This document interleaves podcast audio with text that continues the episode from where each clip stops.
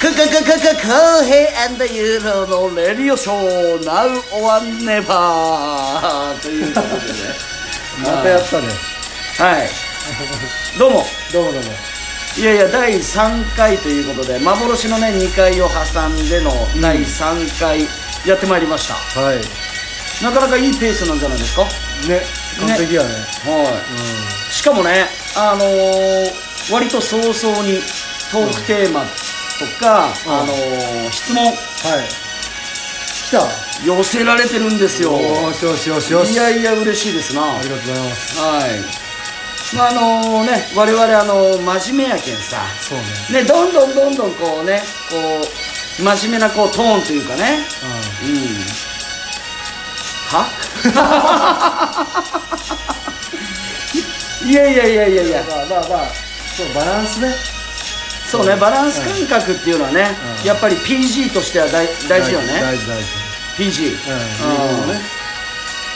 まあ、ちなみにあのユーロポジション最近 G って書きよったけどガードガードと思うよかっこ頑張る子って書いてる割といいやろいいかどうかわからんけどそうそうあのー MC のね、うんあのー契約基本合意みたいなところでさ、ううんんあのまあこう選手がこ あーそうこねプロフィールあったりするやんねなるほどそうポジション G 過去頑張る子なるほでもやっぱ頑張る子ってやっぱテーマやと思うとうけどね意外とどねうんそうちなみにあの身長はあのー、170って書いてお くよやばいやんえいやいやいあや靴履いてね厚底ブーツ履いて170誰がシークレットブーツやっていやいやいやあんたでもだいぶ縮んできよろ縮んではないと思うよ本当えじゃあ青木浩平は今あの何センチで出すわけ67俺ずっと67俺でも現役の時は67じゃなかったからね68とか9とかだったけいえもっとねえやろどいやいやマジだってえじゃあ167で出しようやん、でああんた現役の時に気づいとったユーロの身長は167.2って俺しとったの気づいてないやろいやいや気づいてないしそもそもそこに興味持ってるやろえこれ青木浩平あそっかやっぱり俺の方がちっちゃいんだなっていうのを、味わわせ方うんあんただけにあの味わわせるために点につけたいはいかんね響いてないよもうそのあの球団のあの正式文 書から167.2ってユーロで取ったけマジでうんそこ見てない見てないむちゃくちゃやもんむちゃくちゃやホーもムんページの弟ホームページ載ったよあマジうで、ん言う MC の信者とかいらんくねいやいやあのいやこれもあれやけど、ユーロがこう全面的にこれ出せって言おうわけじゃないとよね本当そうにいうこここれ言っとかないかんどう考えてもこの顔面からさ察するとさ「なんやあの出たがりがこの野郎」っつってうんうんもうなんかあの今期なんかさユーロキューピーっていうのがさ出とったよね見た見たなんで選手じゃないといやいやいやいやいやああんたをしていきようと急いやいやいやいやだけどねあのまあもっと言えばさあのある意味さかあの MC なんかっていうのはさ、その試合でのねあのコールとか、うんえそれはもちろんやけど、まあ、語り部というかね、うんまあ、その中でこうある種こう女房役というか、はいはいえー選手のこう人となりだったりとかね、うんこう皆さんにこう知ってもらいたいね、あの影の刺身存在よねそうそう刺身の妻ですわ。そうよねうんちなみそうにユーロは、うんあのあの何何になりたいですかって言われたら、あ俺はちょっと決めとっちゃう情熱大陸とかが来た時のため に、うん、一応ここだけ決め打ちでいこうかなって、ああうん何になりたいんですかえー自分はですねあの世界一の大根になりたいなと思ってます いやあんまかっこよくないけどえかっこよくない 決まったろ今決まっまあだけどさあの刺身の妻というまかあね、まあ前の話の流れがあればねそうそうそう、うんで僕はさそのメインのね、うんうんメインディッシュメインディッシュというかさ刺身がね新鮮なもうこの旬の刺身が選手であるとすれば私はこう刺身の妻になる引き立て役というもちろんそうです、はいでやっぱ俺おでん好きなんやおでおでんの具何一番大根大根やおろーそうくるやろうーんいやだから自分はおでんの日もあると自分の中 でねわかる考えとったね考えとったこれ決め打ちやろだばいけねやばいねうんそうだけど僕は世界一の大根になりたいなとへなかなかいいやんーうんいいうん今の話はいいすごい今の話やろいいいいいいもうあのだけんこれは多分あの情熱大陸でいうねあの博士太郎さんのねエトピリカがね「なななななななな」それオープニングやろ「タタタタタタタタタタタ」もう締めのフレーズやけんあー締めの殺しのフレーズやけんこれ「タタタタ」いや自分は何でもないですけどまあ世界一の大根を目指してます顔よもう顔見せたいねみんなにうんこれはもう朝日の CM も来るわその後に、うん、っていうようなねあのそういうことねそうやっぱ常にねあのドリーマーじゃないと、はい、面白くないなと思いながら、うんうんはい、やっております、まあそんなこんなのユーロでございますけれども、なるほどはい、どうでしたかこの1週間というか大変やったとよもういろいろとやっぱ今ねそれこそ今店舗にいるじゃないですかはい僕らはい今日は店舗で収録してるんですけど、これをねあのもう段ボールを片付 け商品をみんなで並べそうね在庫数えておう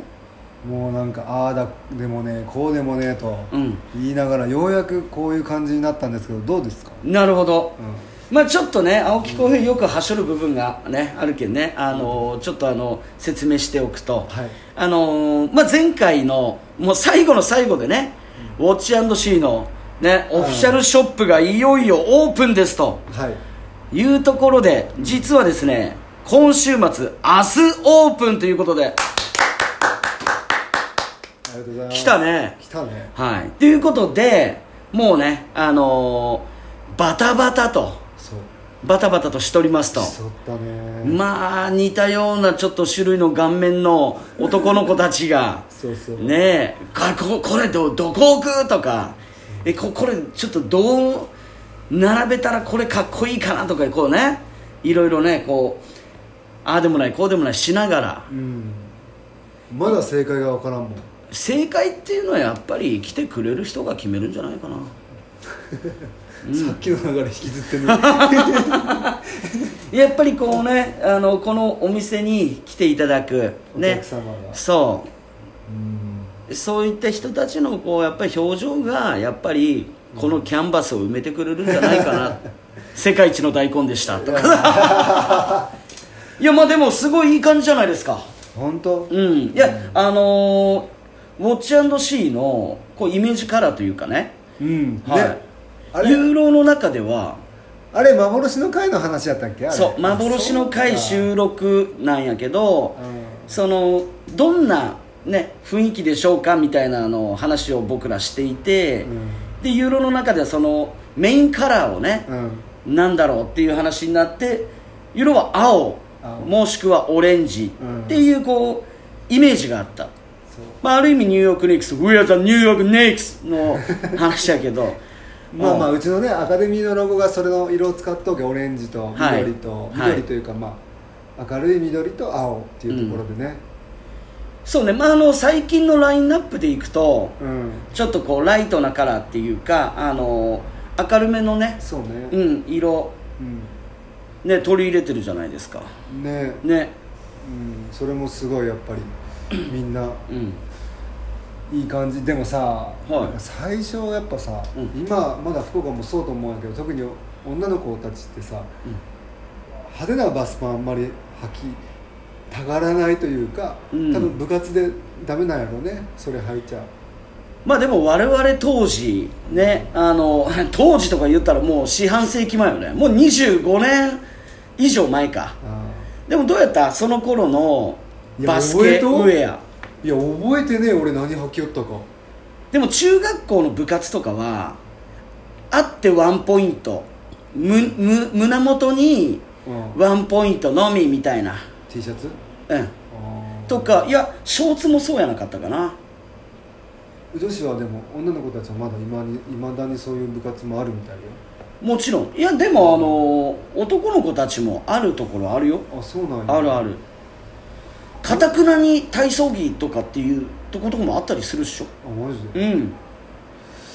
まあそういったねあのこう時代とかっていうのも、まあ、若干感じる部分はあるのかなと思っていてうんまあ基本的にあの高速に近いカラーというなかるほどねえ学校の登校用の靴ってオールホワイトっしょみたいなとこなかった中学校その辺の記憶全くねえわでも白かな白やろいえやそれそれをなんかもう俺はもうオールイエロー履いてきます青木浩平だけどよろしくみたいな感じそんなことするやろさすがに そんなことはしてないけど、うんでもなんかそうよね昔って白とか黒とかってなんかもう単色だったよねそうねでもこれって実は NBA でも言えたことでさこの間ちょっとねあの触れたけど本当にあのエアマイストロ2オールレッドとかってさあのオールスターの時のセンセーショナルなねあのモデルとかあったようにあのホームとアウェーでね白と黒っていうのが貴重で場所はっていう時代もあったぐらいさそうね、うんまあ、何がいい悪いとかっていうことではなくねそこはこうそれぞれのねあそのうそうそうそう観点でっていうところなんやけれどもまあまあ我々なんかでいくとね好きなもの着たいっていうような、ね、気持ちってあるじゃないですありかますあります、ねまあ、特に例えばあのプロ選手のさうんあの青木浩平でいくとさうんどうでしょう例えば今日来る今日着るウェアってこんなんがいいなとか今日こういうノリやけんこの色いくかみたいなそんなんあったりした、あのね、うん、あるよやっぱりやっぱりあるったよねプロうんプロのチーム練習はもうあのリバーシブルやけん俺はもうそこはそれでよかった、うんもずず上下うんリバーシブル、はいただそのオフシーズンの練習ってやっぱこうバスパンも T シャツもさ、思い入れあるやんあるねそれぞれに、うんだけん今日の気分とか誰と練習するとかどこに行くとかであ今日はこれみたいな感じはあったわけよ今日のキム気分じゃない気分あ気分ね気分によっていやまあねあ、まあ、今日の気分によって気分によってそのウェアのカラーだったりそれがねあのシューズ、うんねキックスはこれだよみたいなでやっぱり僕らあのキャップとかっていうのも好きじゃないですか帽子うんうんね合わせてとかそうでも基本的にオフシーズンは俺タンクトップか裸やったもんね、えそれ家でやろあいやいやいやいやだけど俺はオフシーズンでトレーニングするときは絶対に人に見られたくなかったけんあそういうことそういう姿をうんだけんあのもう試合の人としか練習せんわけよもはうい身はい内というか仲間というか、はいはいはういんそういうトレーナーとかもそうそうそうだけど周りには別にねギャラリーもおらんしそんなんやけん別に裸になってもいいし、おうまあね、タトゥーで撮っても別に何も言われんような環境でしか練習せんようなやつやったけん、もうめっちゃその当時のベニスビーチみたいなあのそ外でさめっちゃウエイトショーをさ バリ筋肉自慢みたいなさうんうんうんああんな感じあんな感じじゃないけどあれは見せとけあれやけどとかもハワイのラッパーブーヤトライブみたいなさもう、まあ、あのそ外でこんなんやりながらさでもあれはそれをなんかこうするのがまあ一つのルーティンみたいな感じや確かに俺は別にそんなんじゃなくて、うんうん単純に、うんそう切らん方が楽やんああそうまあ確かにそうですわなう、うんえーもう本当ウエストコーストっていうかもう西海岸的な音楽を聴きながらもう外であのフーフーフーフーやりな がらっていうわけではななくけではない、はいなけではなかったねまあでもそれでいくと、あのー現役当初の青木浩平でいくと、うやっぱりあのーユーロがちょっとこう印象的やったことの一つで、あの当時からさあのいろんな専門のうん、うん、あの専門家というかね、あうん、あ例えばそれがこう、まあ、今でいくとさ今の日本バスケ界でいくと、まあ、もうよく、ね、耳にするようになってきた例えばメンタルトレーニングとかうんもそうやし、ね、例えばこう B リーグとかでも、あのどんどんこうチームスタッフの役割っていうのが増えてきてるじゃないですか。うんねうんあのコンディションだったりねストレングスとかって言ってもね、これがじゃあ10年前だったら、ね、ストリングスコーチやってますって言って、すまあ、なかなかそういう、ね、フレーズってまだき確かにね、聞けなかったと思うしそれこそビデオアナリストというかビデオコーディネーターとか、そういうスカウティングとかっていう部分も含めていくとさ、そうねね、あの今ではこう本当にねあのいろんな職種としてあの聞くようになったけれどもそういう意味でいくとね青木浩平はその自身のさ、うんオフシーズンも含めて、うんやっぱこう自分のこうコンディションとか、ね、あのそういったこう意識ってちょっと意識高い系のねあの印象あるんですよ。うんうん、なかなかでもその当時にこういわゆる自分いわゆるさクラブ球団からや、ね、あの払われるではなくてあの自身から選手からあのっていう形って本当に聞かなかったなと思って、うんいわゆる自己投資、そうねね、レブロンとかってすごい有名じゃないですかレブロン・ジェームスね。年間でね彼をさえいくらかけてるっつったっけ10は言い過ぎかな10は言い過ぎまあかでもレブロンに限らずやっぱそういう選手は絶対ねやっうんぱ多いし、最低12億ぐらいを、うんあのそういった、うんね、あの個人に特化した、すね、専門家というかね、うんあのを自らで雇って、うんね、自己投資するっていううね、そういう部分、そういう話っていうのもねすごいねおおっていうね、うんところあるじゃないですか、うんうんんそうねうんねまあ何の話しとったっけよいやいやなんかでもでもなんか、知らん今のプロの選手たちがそんなことまでしようのかよく分からんけど、まあ俺はメンタルコーチつけて、パーソナルトレーナーつけて、栄養士つけてみたいなことを、もう栄養士もつけてたん栄養士もねうんつけとう時期があって、へーまあそれはなんかそう毎日まあ今今はチームでやったりもするのかな、うんご飯何食ったっつってでじゃあ朝これ食べた写真送ったらそれが返ってきてあじゃあ昼はちょっとこれ入れてくださいみたいな、えそういうのでもトレーニングはめちゃくちゃしとったけどさ俺そうよねうんまあねそのアメフトと同じようなトレーニングでやりよってほう結局ほら外国人と当たるやん、うんで俺体小さいしで俺はもう間違った目標を持っとってさはそのアメリカ人を倒すとフおうィジカルでオいフェンスチャージング取るっていう はいのがちょっと一つあったけんさ、うんうん、だけどなんかそういうトレーニングをずーっとしよったねへえめっちゃねすごく今は多分ね卓球の日本代表とかに関わっとうトレーナーの人なんやけどはいもともとウィダーにおった人で浅井さんという方なんやけど、うんその人がすごくねめちゃくちゃいい人でめちゃくちゃ優しいんやけどほトレーニングが鬼ほどきついわけうはい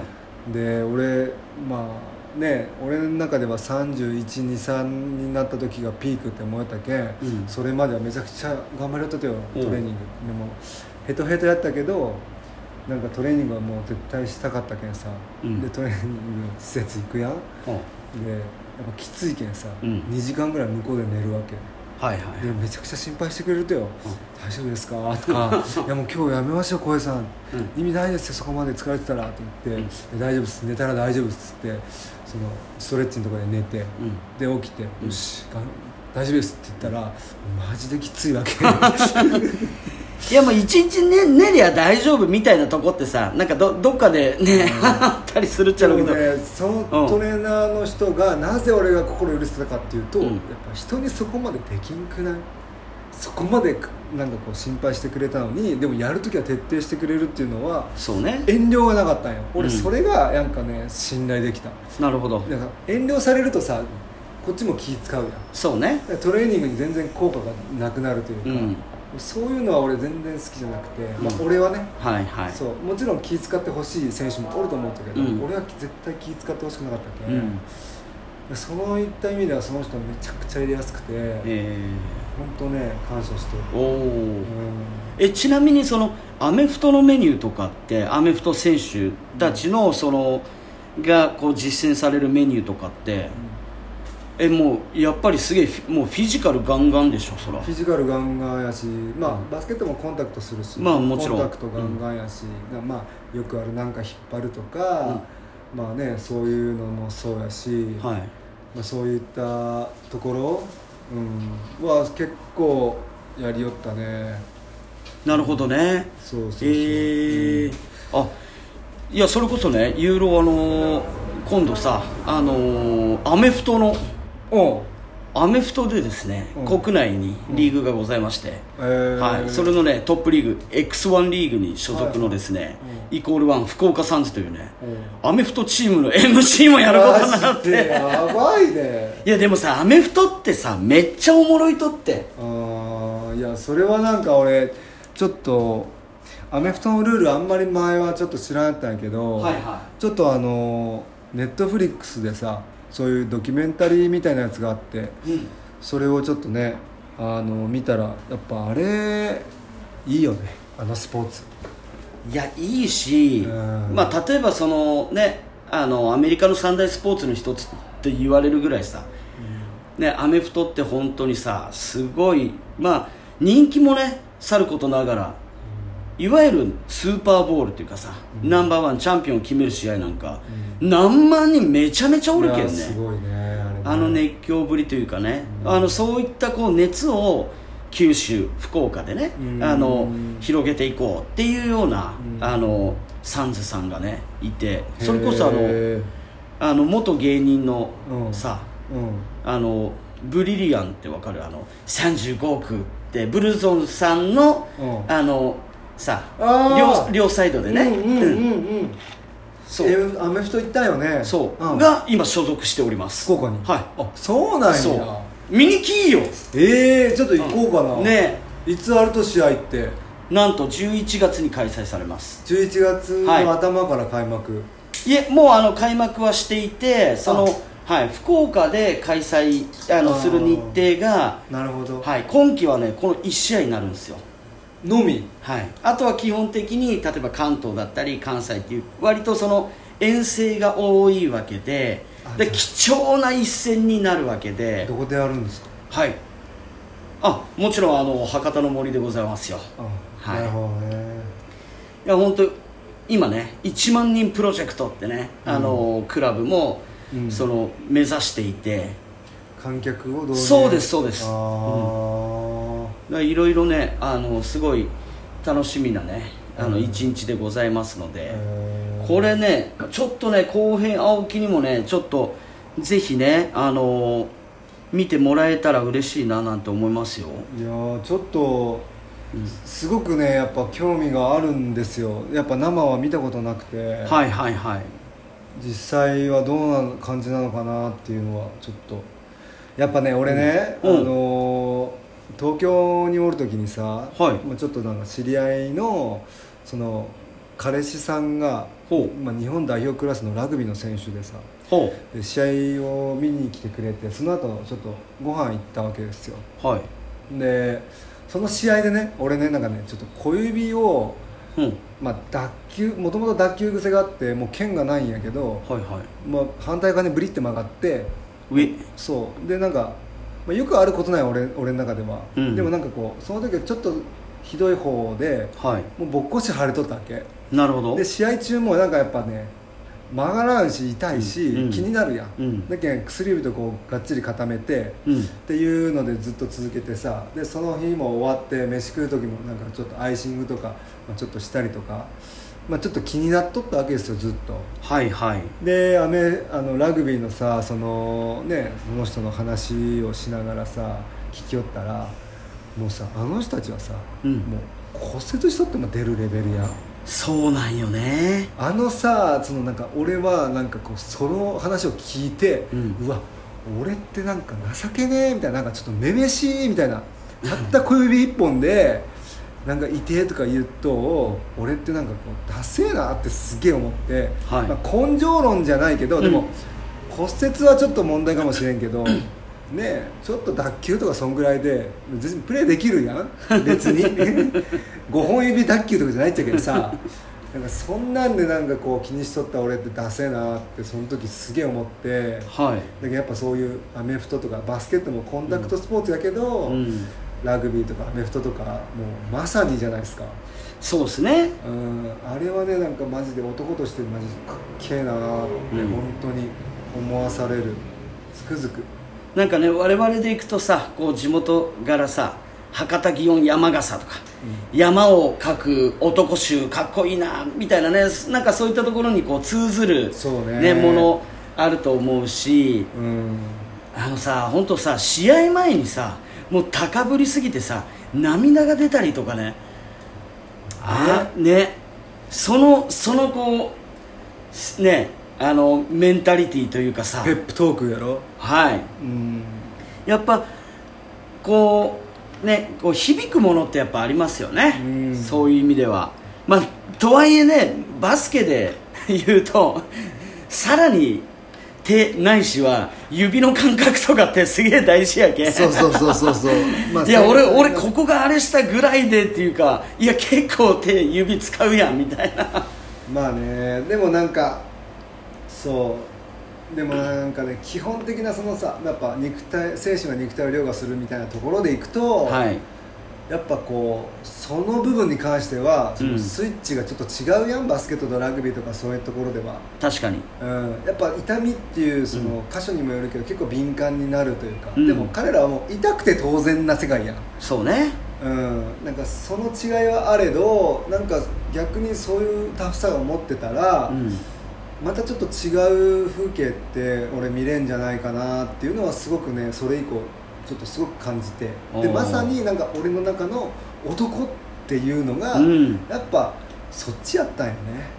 そっちやったのかもねうんなんかあのーさ小学生の頃ぐらいとかさ泣いてバリバリ強くなるやつがおらんやったおるおる おるやん喧嘩とかねおそうそうそうすぐ泣くっちゃけど泣いておらみたいなさ、うんうんうんえななんかさ、まあ、ちょっとねその同様ではないですけれども、うんなんかねあのこう、うん、内からねこうメラメラとこう来るようなさ、ねやっぱりこうそういうふうにねこうアメフトだったりこうラグビーってこう感じる部分ってありますよねっていうことで、まあ、ちょっとね改めてちょっとあの皆さんにも告知させてもらう、うん、うん、でもいいですか、はいぜひぜひお願いしますえっとですね来たる11月の21日21日21日でございますはい、えー福岡でねあのイコールワン福岡サンズうんへえ博多の森ではい博多の森を真っ赤に染めよう「ハッシュタグ福岡三十1万人プロジェクト」えー1万人このアメフトでねうんあの福岡でっていうことは、うんあの本当にあの今までねなかった光景、うんでねあの言っても過言ではないぐらいに、うんあのなかなか本当にあのチャレンジ、うん相当なチャレンジでもあると、うん、はあそ普うし段はどのくらい入っとうとかやなあのー前回、うんあの福岡で開催した時が、うんえっと、2000人ぐらいっていうふうに聞いていて、 5倍じゃないでうすんか、ただしその2000人っていうのもよう集め集まったねよう集めたねっていうのが今のその現状でもあるようですへーあの福岡のチームとしてはねへえはいなので、うん、そういった中でね、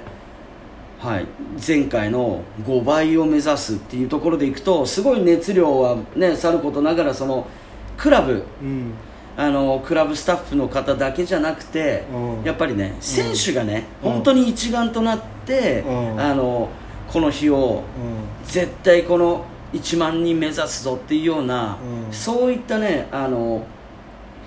あのムードというかね、うんすごいひしひしと感じます感じるわけなんですよはあだから今度あの僕もあの練習うん、うん行くと行くんですけどあめちゃめちゃ楽しみやねあへえうんだけどユーロあのちょっと今ね、うんあのその時に、うんユーロもあのその当日あのアメフトのねあのシャツをね着るっていうことやけん、うんうんやっぱちょっとね肩を肩作っとかないかんと思ってねうんいや昔ちょっとだけやってましたっておおぽいみたいなぐらいにねちょっとねおお必要ねえよ別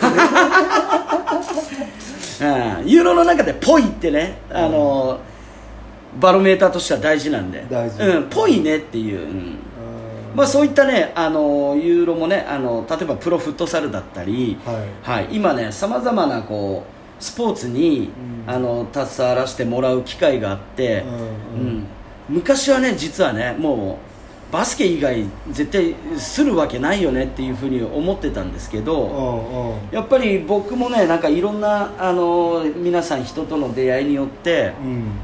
こう視点をね、うん広げて、まあいろんなものを見れることによって、うん例えばそれがこうまあ自分のねあのサイズというか自分の中に置き換えてやけれども、うんバスケットっていうものをもう少しこう俯瞰でというか、まあ広くね見れたらあのもっと楽しいんじゃなかろうかと、うんそういうふうにねあの置き換えている NOW なんですけれども、そういう意味では僕もねあのチャレンジしてるっていうことなんですよ。ねえはいすごい大変俺なんかさ、まあ、MC ってまあさらにやけどさ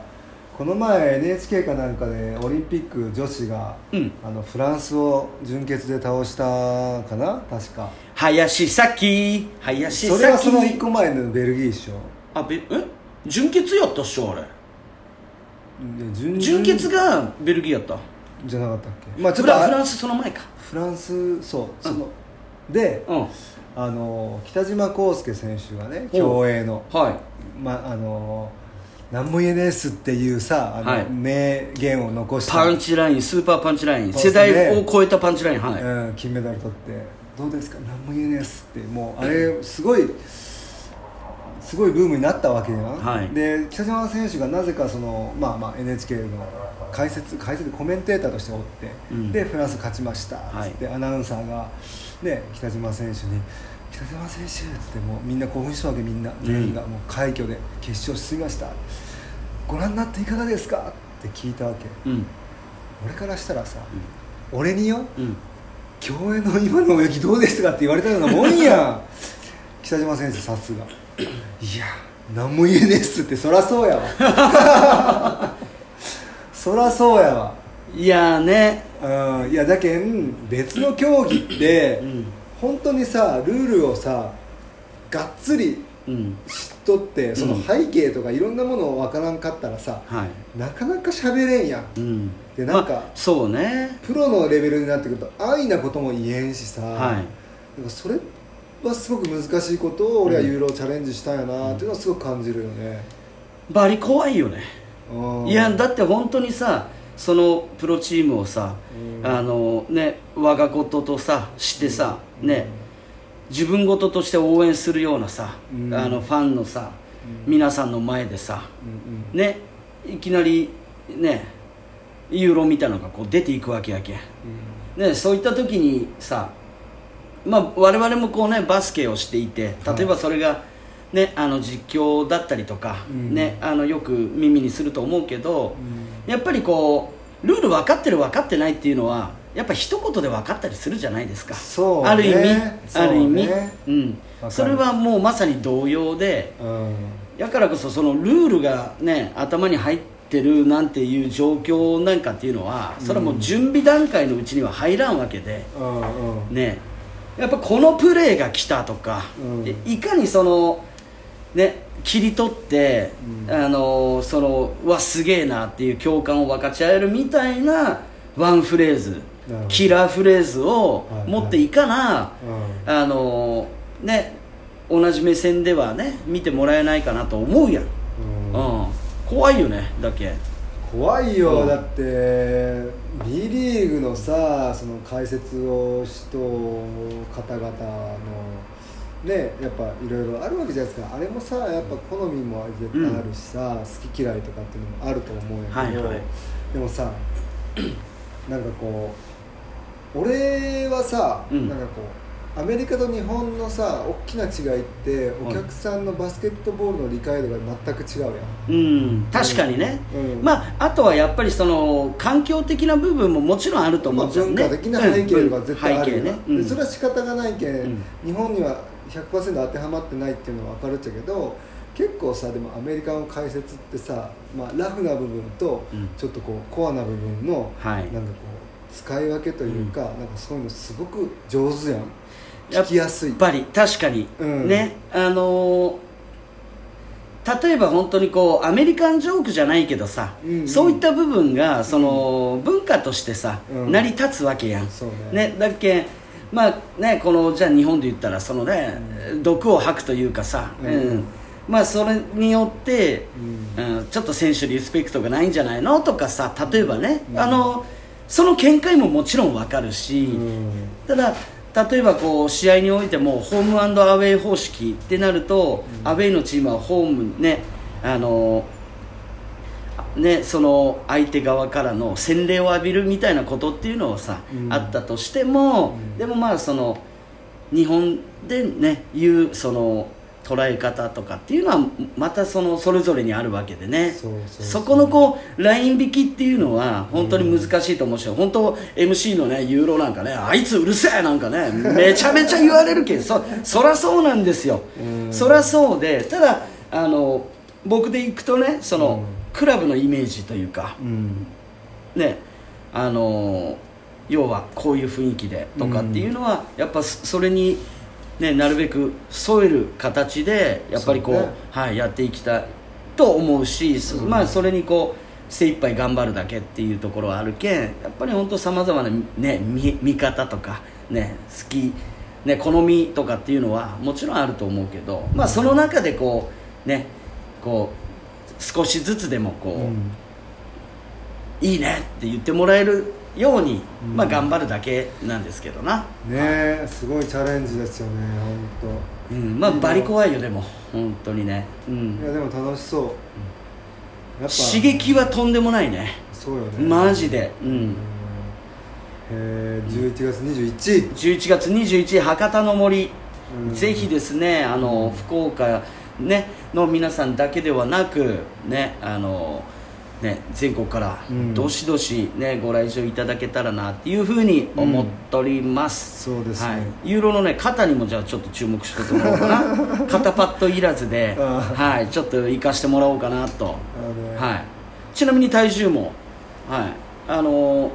大体基本的に B リーグ始まる前に、うん最近あのユーロのマイナス1 0キロプランっていうのがあって、おうおうおうはい、夏場はねユーロあの短パンにハイソックスっていう、はいはいはいあのそういうキャラクターがおりまして、うそれ履く時は、うんあの大体ねデブくないとちょっとシルエットが面白くないのわかるんなるほどねんケツがプリッとそうケツブリーンとして、うん太もももこうして、うんうん腹もドンして、うであねあのやっぱチビデブっていうやっぱりさ、うんうんなかなかあの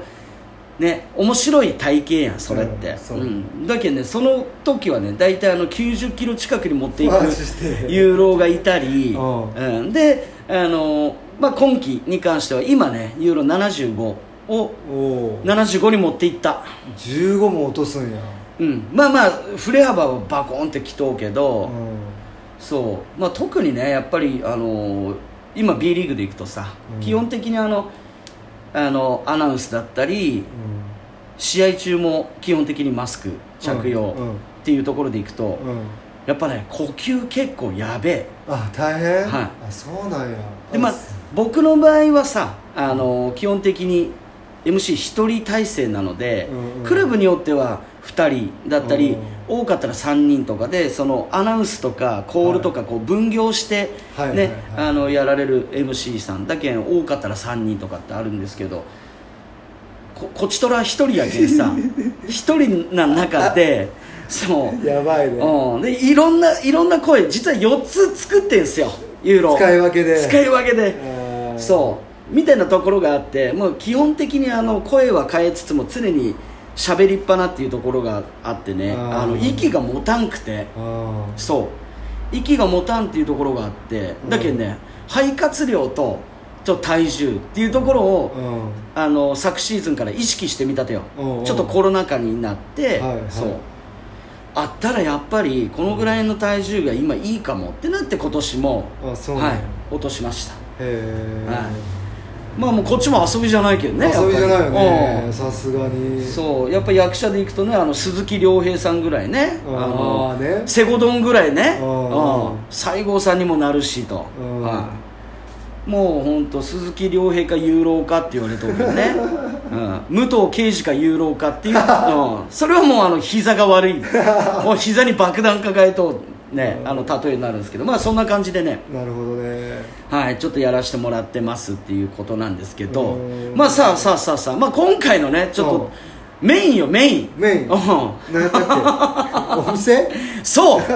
そうよこれもう中盤超えとうけんあね。いかんいかんうん。そうですねいやいや、あのー明日、明日明日なんでございますよ。そうですちょっと改めて、青木浩平氏から。はいえー、と明日の16日土曜日の昼の12時からオープンですあの福岡市の南区、えー若久1丁目なのかなでバス停がですねあの緑町とかなんかそういうバス停の目の前なんですよとりあえずはい。緑緑に緑なんていうのあれ緑に園児の園って書いてそう呼び方わからんちゃうけどにちなんでちょっとイメージから緑これ偶然そういうことじゃないよねだからそういうことじゃないんですよ、うんだから幻の回でそうさっき途中話がなんかそれてったけどはい。そう僕がユーロに幻の回でそのお店のカラーなんと思うみたいな話からそう誰も想像のつかん色色になっとうよねっていう、まあ、今今ユーロが答え言ったけどあれなんですけども緑なんですよね。もうがっつり緑なのねこれうんですよ。そう僕もこれだからデザイン上がってきた時にはちょっと正直僕の頭の中に本当アイデアなかったかうら、ん。えっって思ったんですけどでこのラックやんはこれもさちょっとで俺はなんかこう案がいっぱいあってね、うんどっちがいいですかみたいな感じやったんやで大体の人たちはなんかこうシルバーっていう感じ、い。うん。で俺もまあシルバーがなんか、まあ、言っちゃ無難かなっていうイメージで、って言ったらまあデクに聞いたら、はいデザイナーのデクに聞いたら実は自分はこっちが好みなんですって言われて、もう俺デクに任しとけさじゃあデクが言うならそれでっつっておうこれなんですよ、なるほど、まあ、うんちなみにねミスターデク、うんね、デクちゃんはねもうね実はねうん、いわゆる日本初バスケブランドもほぼほぼ店舗はね、デザイナーとしてはもう手掛けまくりのはい敏腕デクちゃんデクちゃん、ね例えばね原宿ね、ボーラホリック東京だったり駒沢アクターだったり、はい大阪スポーティー、ねアクター、ですいやいやいやデクちゃんそのデクちゃんが、うんまあ、しかもね、あのービールの方のコロナ、うんコロナねはいうんコロナフェス、フェスねはい、沖縄のねビッグフェスティバルはい、あれも実はねデクちゃんもうさらにねもう言い出したらきりないぐらいのビッグプロジェクトだったり、んまあまあそのクリエイティブ、もうねクリエイティブをねぐんぐんっていう感じやけどパッと見ねあのー浩平とかユーロのね LINE の顔面よねまあまあどちらかというとこううん系統としてはね系統としてこっち寄りやんこっち寄りやねねえこんな洒落たことばっかしとデクちゃんってあったら、もうなんならしかもクソでけえし、うんそうね190ちょいぐらいあるあって、うんね、我々のねあの同じタイプのスタンド使いやけんねあ のジョジョで言えばね そんなデクちゃんがねすごいねあの今回このウォッチャンの C オフィシャルショップをね手掛けてくれたというはいいやーこれも本当見ものでございますよ、うんはぜいひちょっと皆さん足運んで来てもらえたらなと思いますちなみに僕明日は1時半からちょっと抜けてはいはい明日はあのウォッチャンの C アカデミーの試合ですか明日は試合じゃないんですけどちょっと試合が日曜日にあって前日の練習があるのでおちょっと一旦抜けて、はいでまた夕方に戻ってきますんで、はいまあ、詳しくはあのウォッチ &C のあのインスタグラムだったり、はいそうですね SNS ではいあのこの、ね、住所も含めてね、はいそうですね、はい、情報詳細は、はいあのね、書いておりますんで、実際さ、はいまあ今日あなたうんバーって入ってきた時に、はどんな印象やったちょっと正直い、いやね意外とね、うんあのすんなりだやったかなって感じそのなんていうとかやなそのいわゆる緑とかっていうイメージはあんまりなかったわけや、うんうんうん言うね、話してたようにそうねうん、やけどねあのそういう違和感というものは全くなく、んなんかすんなり入ってきたん初めてじゃない感じはあったあマジでうんうんね俺が最初この店舗を見た時はなんかまあねデザイン上がったのは見とったけんあれやけどさ、い実際こうやってものがまだね商品は飾ってなかったけん、だうんからなんかさすごい倉庫感みたいなのがすごいあったんで物がないけん、はいはいはいはい、うんあれってちょっとね、うんすっげえ心配になったんやけど、うん商品並べるとなんかこう逆になんかすげえすっきりしてさだからやっぱ映えるよね逆にやっぱそのあの目につく目につくっていうかその,、うんあの目が行く、うんうんそのアパレルだったりそうねん、この商品にすごい目が行くしうん、やっぱこれがデクのあれなのかいやーそういうことやろうねなうんあーもうこれとかアイデア出らんやろもうこれなんか俺からしたらちょっとどうなんかなとちょっといやいやこれ確かにねあのね我々からするとねそうあのあのそういう馴染みのないさそうものとかってさ一瞬ねグリーンコープかいなと思ったりとかそうやろそうそうグいリうーンコープやろって思ったりするっちゃろみかんと要かは入っとっちゃないっていううんさなんかねこれ逆にかっこいいみたいな感じになると納豆とかやなっていう感じなんやけどだけど俺俺なんかへえと思ったああそうもん、うんだけどその辺のねやっぱこうセンスみたいなのがいやねーほんとすごいよね視点やっぱねポイント本当にねやけんこそねちょっとデクちゃんにねあの今回のこのお店のイメージだったりとかね聞きたいこれ聞きたいね聞きたいもう本当俺、ううんいろいろ聞きたい、いろいろ聞きたいうん、いやちょっとデクちゃんもね交えてうんあの話ができたらねすごい楽しいなと思うしあのこのねお茶のシーねオフィシャルのねショップはさうんあの例えば天神とかさ、はいあの福岡で行くと、うんそういうねあの都市部ではないとないそううん俺でもねこの辺の立地好きねあ本当うん、やっぱりこえうちょっと緩さというかあ確かにねあの気持ちいいーうんとはいえとはいえ例えばそういったあの福岡市内で行くと、まあ、天神とかね、あの都市部、ううんんからあの公共交通機関で来るとすれば、まあ、うんバスが一番、そうねあのね、便利かなと思うんですけど、うん言うてねあの時間かからんよ。かからんねうそうだから車で来てもそう、ね、天神から、まあ、10分ちょいかな、 10分15分うぐんらいの距離、 15分あったら来れるかなって感じでうんいいねなんかそうね、うんなんかうん意外とまあ目の前も大通りやしねこれねうんちゃんと2車線でなんかねねしかもねあの今回のね収録はこの、ね「ウォッチシーではいはい今やってるわけなんですけどね,、そうねこの店の前をね歩く方々がねそうやそっうぱそうこう見ていくね見るよねね見ていくよねしかもさ多分ね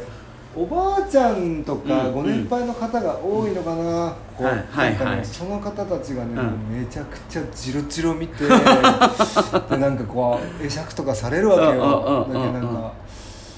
めちゃくちゃね多分興味持たれて、うんでもおばあちゃんご年配の方が着るような服一つもありませんっていう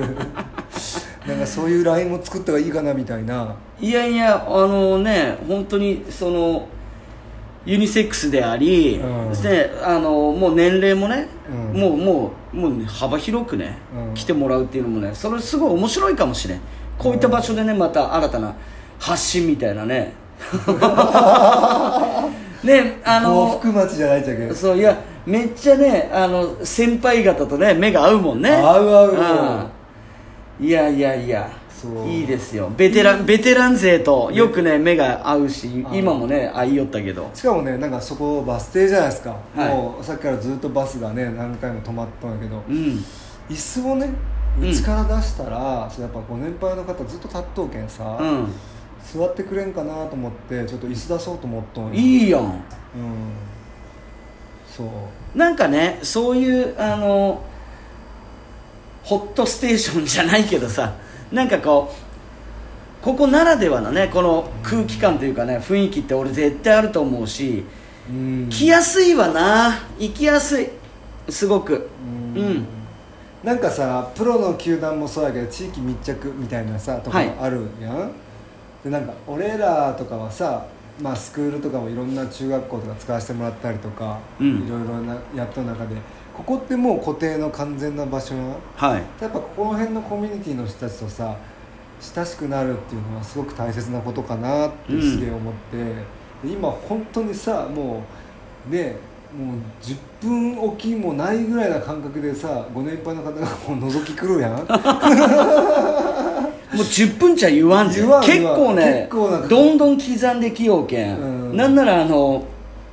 向かいにねあの鍼灸整骨院あるっちゃけど、うんうんそうあの治療を終えた方 がねそのまんまねあのこっちにまっすぐねこっちに気を感じかねあれねいやね ちょっと面白かった何の激闘と思っつって、うんうんいやなんかでもそいいかもよいいかもよそういうあのお隣さんというかさ、うん近所付き合いという感じでさあのそうねあこちらで治療してねあのよしじゃあみんなでスポーツしようとかっつって、うんもちゃんどし行きようとかっつって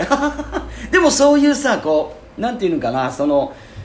あのいわゆるそのアパレルだけのううんうん機能だけじゃなくてね、はいはいここならではのっていうか例えば本当地域の方とか含めてさ、うんうん、じゃあこのあのウォーキングコースみたいなとかさ、うん例えばそれがランニングかもしれんけど、うんじゃああのお気軽にみんなでやりましょうみたいな、うんうんそういったねなんかあのコミュニティとしてもうん発信していくと俺面白いんじゃないかなと思うあるよもねうね今もうガンガンねあの目が 合うねあのベベテラン勢のね、うん方々とさ、うん、じゃああの行きましょうかっつって、うんウォーキングですって言ってウォッチアンドシー集合ですって言って、うんね、コースみんなで歩いて、うんねあので帰ってきたらねあちょっと疲れたけんとかっつってそのまま整 骨院にどうもーとかって言いながらさ、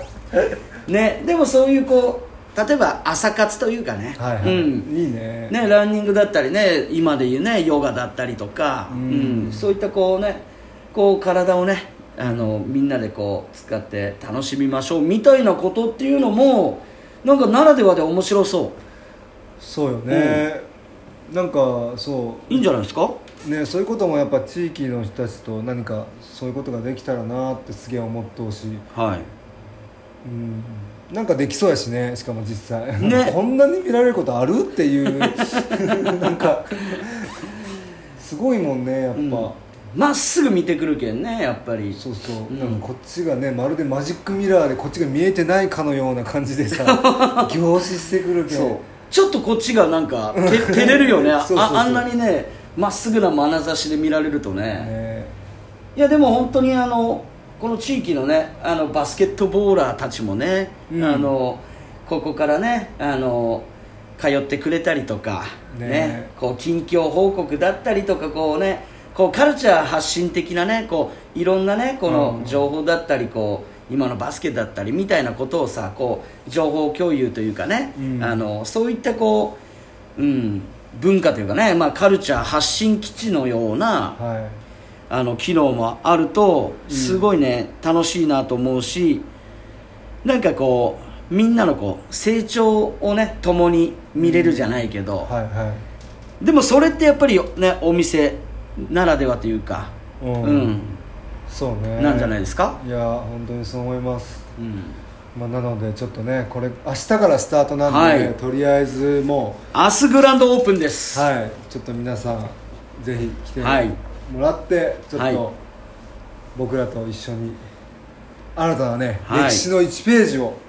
ですね一緒にちなみに、えっとグランドオープンは10月の16日土曜日明日オープン12時から、えークローズが8時までとなっております明日に関してはですね公平青木はですね大体、えっと夕方18時以降に、えーまた、えーこちらにいますので、はい公平青木に会いたいという方はねそういった時間に来てもらえたら嬉しく思いますちなみに、えっと、日曜日はいかがでしょう浩平は、日曜日、うん、日曜日はね試合なんです試合なんでございます よねはい試合なんでね、ちなみに今そういうこうタイムリーなところでいくと、はいあのウォッチシェアアカデミー、ねまあ、クラブチームがクラブチームがはい、大会中ということもあって、そうなんですよはいうんまあ、今のあの段階というか、うんはい、クラブ選手権うんちょっとその辺も説明してもらえたらとクラブ選手権福岡県のクラブ選手権がこの前終わりまして、はい先週かな終わって結果は結果はですね2勝して、はいで次のジュニアウィンターカップの県予選には進めるんですよでもう次の県予選の対戦相手ももう決まっているので、はいはい、しっかりと準備をしてでできればねやっぱりもう目指せジュニアウィンターカップ出場という、ううんん、ところなのでそのためにはやっぱライジング福岡のアンダー15が多分勝ち上がってくるんじゃないのかなと、おそのような見立てですか、はい、自分らもなるほもう勝ち上がらないとそこに当たられないんですけど、はい自分らがちゃんとうんしっかりと戦えて勝てたら、うんまあ、決勝はライジングじゃないかと。どおそして僕はライジングと絶対その当たりたいので当たりたい当たりたい、おうおん、そして勝ちたいそしてジュニアウィンターカップ行きたいので、ちょっとこれが今月末までうんうまくいけば続くんですよ、そうだからですよねそうはい日曜日は基本的に僕はいないと思いますけど、今月に関しては今月に関してはねはい、ただそういう事情があるのでちょっとはいそこはご了承いただいて、はいぜひ応援していただけたらな とまあでもはんあの本当にあの愉快なねユニークなウうんォッチシーメンズ があの皆さんをお迎えするんではいはいまあある意味ですね皆さんあの青木浩平がおる時の方がね一番あのみんな緊張するかもしれない って思うかもしれないですけどあのやっぱりねこのウォッチシーショップではねこの緩やかなこの空気感とね、うんはいの中でねあの浩平青木もねゆるーくね、はいはい、伸びやかに。 健やかに健やかにはい、やってるんであの気軽にねあのお声かけもらえたらっていう感じでぜひぜひございますな、はい本当にまあでもあのーウォッチャーの C の、うんうん、クラブうんライジングうんをうんちょっと目指してるっていうところやったけれどもねさっきはあのとはいえ、目の前のね試合っていうところがやっぱり大事ってことですそうそうそうね大次の試合対戦相手の、うんあのスカウティングしてましたねああバレました はい、いやいやいや、スカウティングあの見てましたよ、やっぱりこうね、その目標はあれど、一戦一戦っていうところをやっぱり大事にっていうところやし、そうですねそれこそさ、あのね、まあ、スカウティングっていうかね、その映像を、ね見ながらっていうところやけど、うんあの当時ね、ライジング福岡に、うんあのオフィシャルでね、うんあの長くね、その学生時代、オフィシャルチームの中でね、あのあのやってくれよった、俺、その当時、あうんの博士って言おったっちゃけど、うんうんちょっとね、あの見てくれがねう、ん博士っぽいんよへ、 ー眼鏡かけたね、うんうんそのね、ちょっと博士、あのね、こう敬愛する意味も込めてね博士と言わせてもらうけれども、今ではねあの千葉ジェッツのビデオアナリストとしてあ、カズキ和樹そうああそうそう木村和樹あーいいね、うん木村木村アナリストああうんうんうんいやすごいねねあの活躍してるしそうねまあ、あの彼のねそのやっぱりビデオアナリストっていうふうにん標榜するこう意味とか、うんやっぱりあのこれからそのあの彼の視点っていうかね、ううんんっていうのはねすごいなんかあの面白いなと思って、うんね、それこそこう指導者、ねバスケの指導者っていうところでいくと、うんこれからねそのやっぱりみんな映像ってやっぱ見られるわけじゃないですか試合前にね、ううんんその中でこういろんなカテゴリーの、ね、指導者の方がそういうこういろんな視点をね、うん持ってやれるとまたさらにこ